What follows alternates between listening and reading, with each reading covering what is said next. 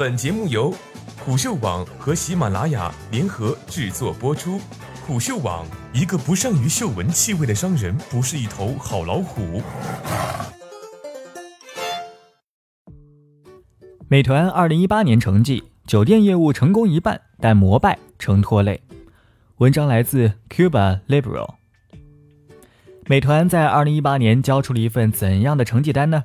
今天，也就是三月十一号的晚间，美团点评公布了截至二零一八年十二月三十一号年度业绩财报。截至二零一八年十二月三十一号，美团总交易金额由二零一七年的三千五百七十二亿元增至二零一八年的人民币五千一百五十六亿元，同比增长百分之四十四点三。第四季度营收一百九十八亿元人民币，市场预期一百九十三点九亿元人民币，同比增长百分之八十九。经调整亏损净额十八点六二亿元，同比增长百分之三十四点四。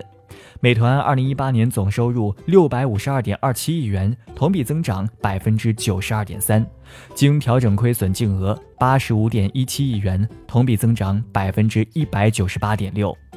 从超过百分之九十二的营收增速来看，美团给出的是一份喜报。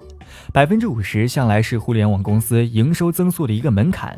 京东自二零一六年增速跌破百分之五十以后，就再也没有爬上来过。网易二零一八年的营收增速为百分之二十四点一，季度营收增长为百分之四十三点五，近年来也一直都在百分之五十上下徘徊。不管是在老牌上市公司，还是去年新进上市的一些小巨头当中，美团的境况已经算是稍属乐观的了。美团的支柱业务外卖的毛利润也有了明显的提高。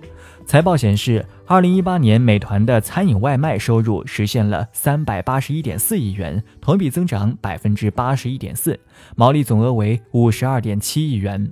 毛利润率从截至二零一七年十二月三十一号全年的百分之八点一，增长到了截至二零一八年十二月三十一号全年的百分之十三点八。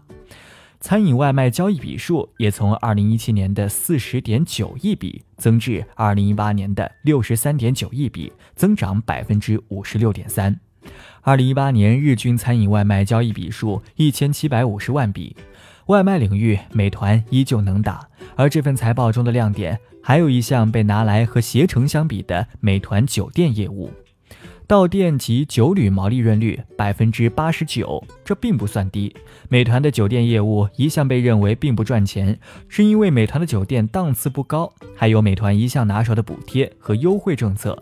不过，此次在与到店业务合并之后披露的毛利润率百分之八十九，说明酒店业务至少不再赔钱，甚至已经有了盈利。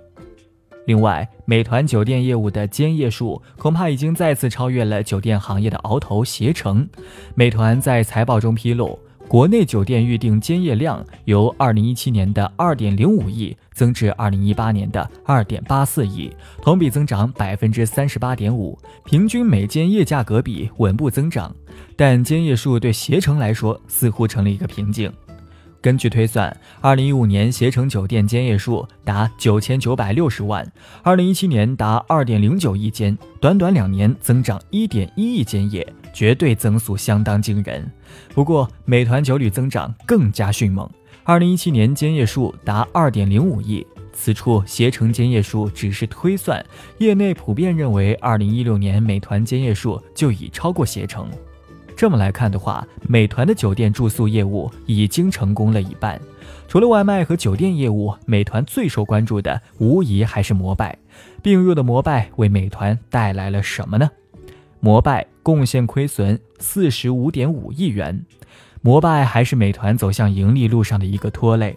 财报显示，自二零一八年四月四号起，由摩拜贡献的计入综合收益表的收入为人民币十五点零七亿元，同期摩拜亦贡献亏损人民币四十五点五亿元。比较应景的是，据美国科技媒体近日的报道，摩拜单车正在关闭所有的国际业务。上周五，摩拜裁掉了亚太市场运营团队。该团队在新加坡、马来西亚、泰国、印度和澳大利亚有超过十五名全职员工，以及多家承包商和第三方员工。对此，摩拜方面今日回应称，正在寻求优化摩拜国际业务，不符合运营效率目标的业务将陆续关闭，或通过战略合作优化运营。高频的自有流量和创造出的新需求和供给，正是判断互联网公司价值的两大关键因素。美团用自有流量拓展新业务，总体来说，美团现在在做的依然是自持这最大的两个特点，并试图将之发扬光大。这到底是不是个锦上添花的故事呢？就要看美团自己能不能扛到最后了。